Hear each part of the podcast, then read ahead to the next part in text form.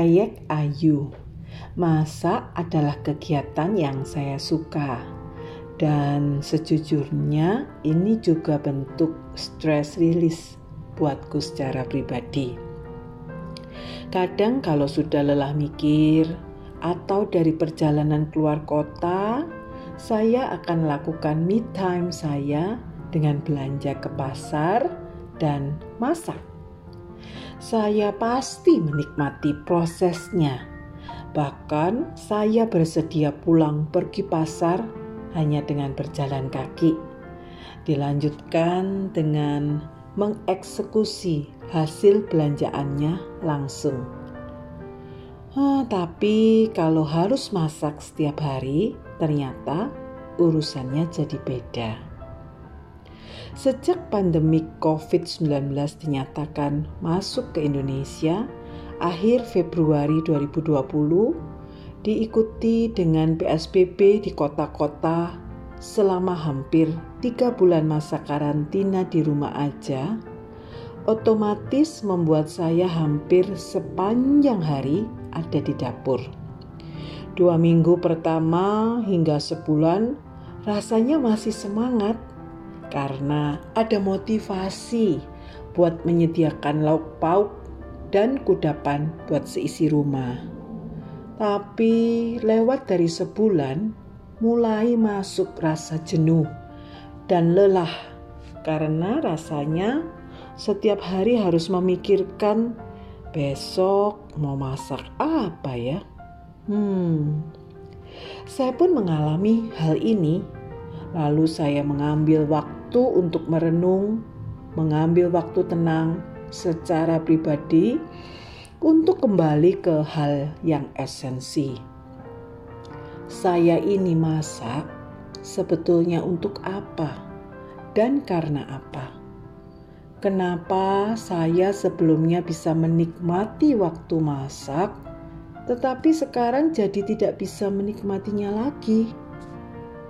Saya berdoa, saya bertanya kepada Tuhan, dan akhirnya saya mendapati bahwa semuanya itu kembali kepada hati saya sendiri. Sejauh mana saya memaknai apa yang saya lakukan, termasuk aktivitas masak. Masak dengan hati berbeda dengan sekedar aktivitas masak itu sendiri. Segala sesuatu yang dilakukan dengan segenap hati akan mendatangkan sukacita. Kali ini saya memulai aktivitas masak saya dengan melibatkan hati saya.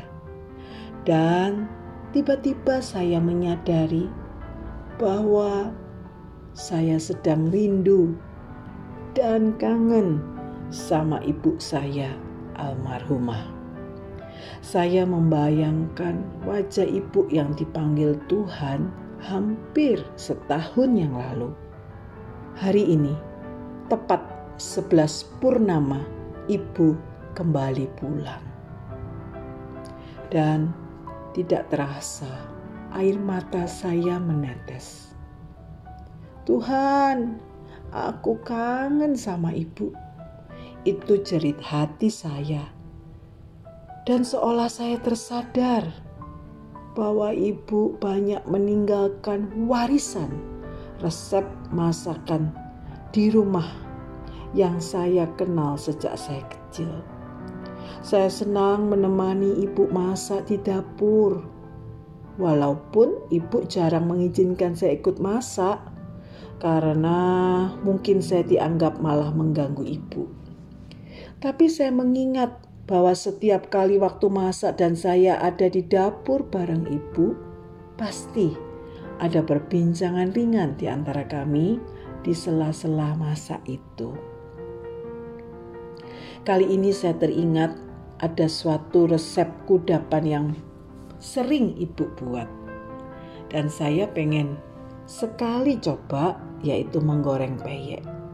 Saya membayangkan wajah ibu di benak pikiran saya dan saya mulai siapkan bahan-bahan yang saya ingat ibu dulu pasti lakukan juga kalau memasak peyek yaitu kacang tanah, teri medan, tepung beras, daun jeruk, lalu bumbu-bumbunya bawang merah, kemiri, kencur, ketumbar, dan garam.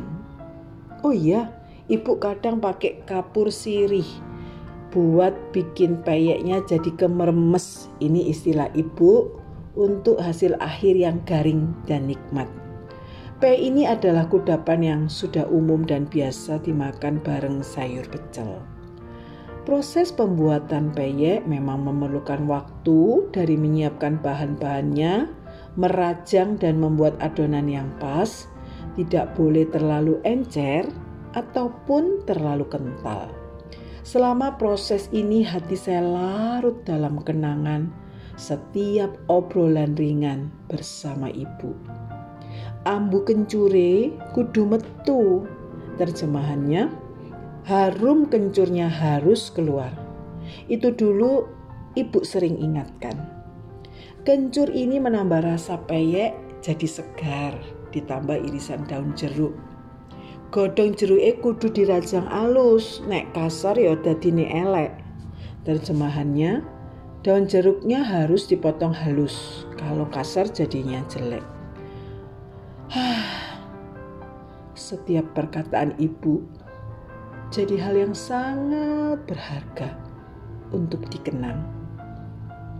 Tidak terasa air mataku mulai menetes. Lalu masuk proses menggoreng. Wajan harus disiapkan dengan api sedang dan minyak goreng yang banyak untuk memastikan adonan peyeknya nanti semua tercelup minyak sehingga matangnya rata. Selain itu, proses permukaan wajan harus disiram minyak sehingga nanti waktu adonan dituang tidak lengket di badan wajan.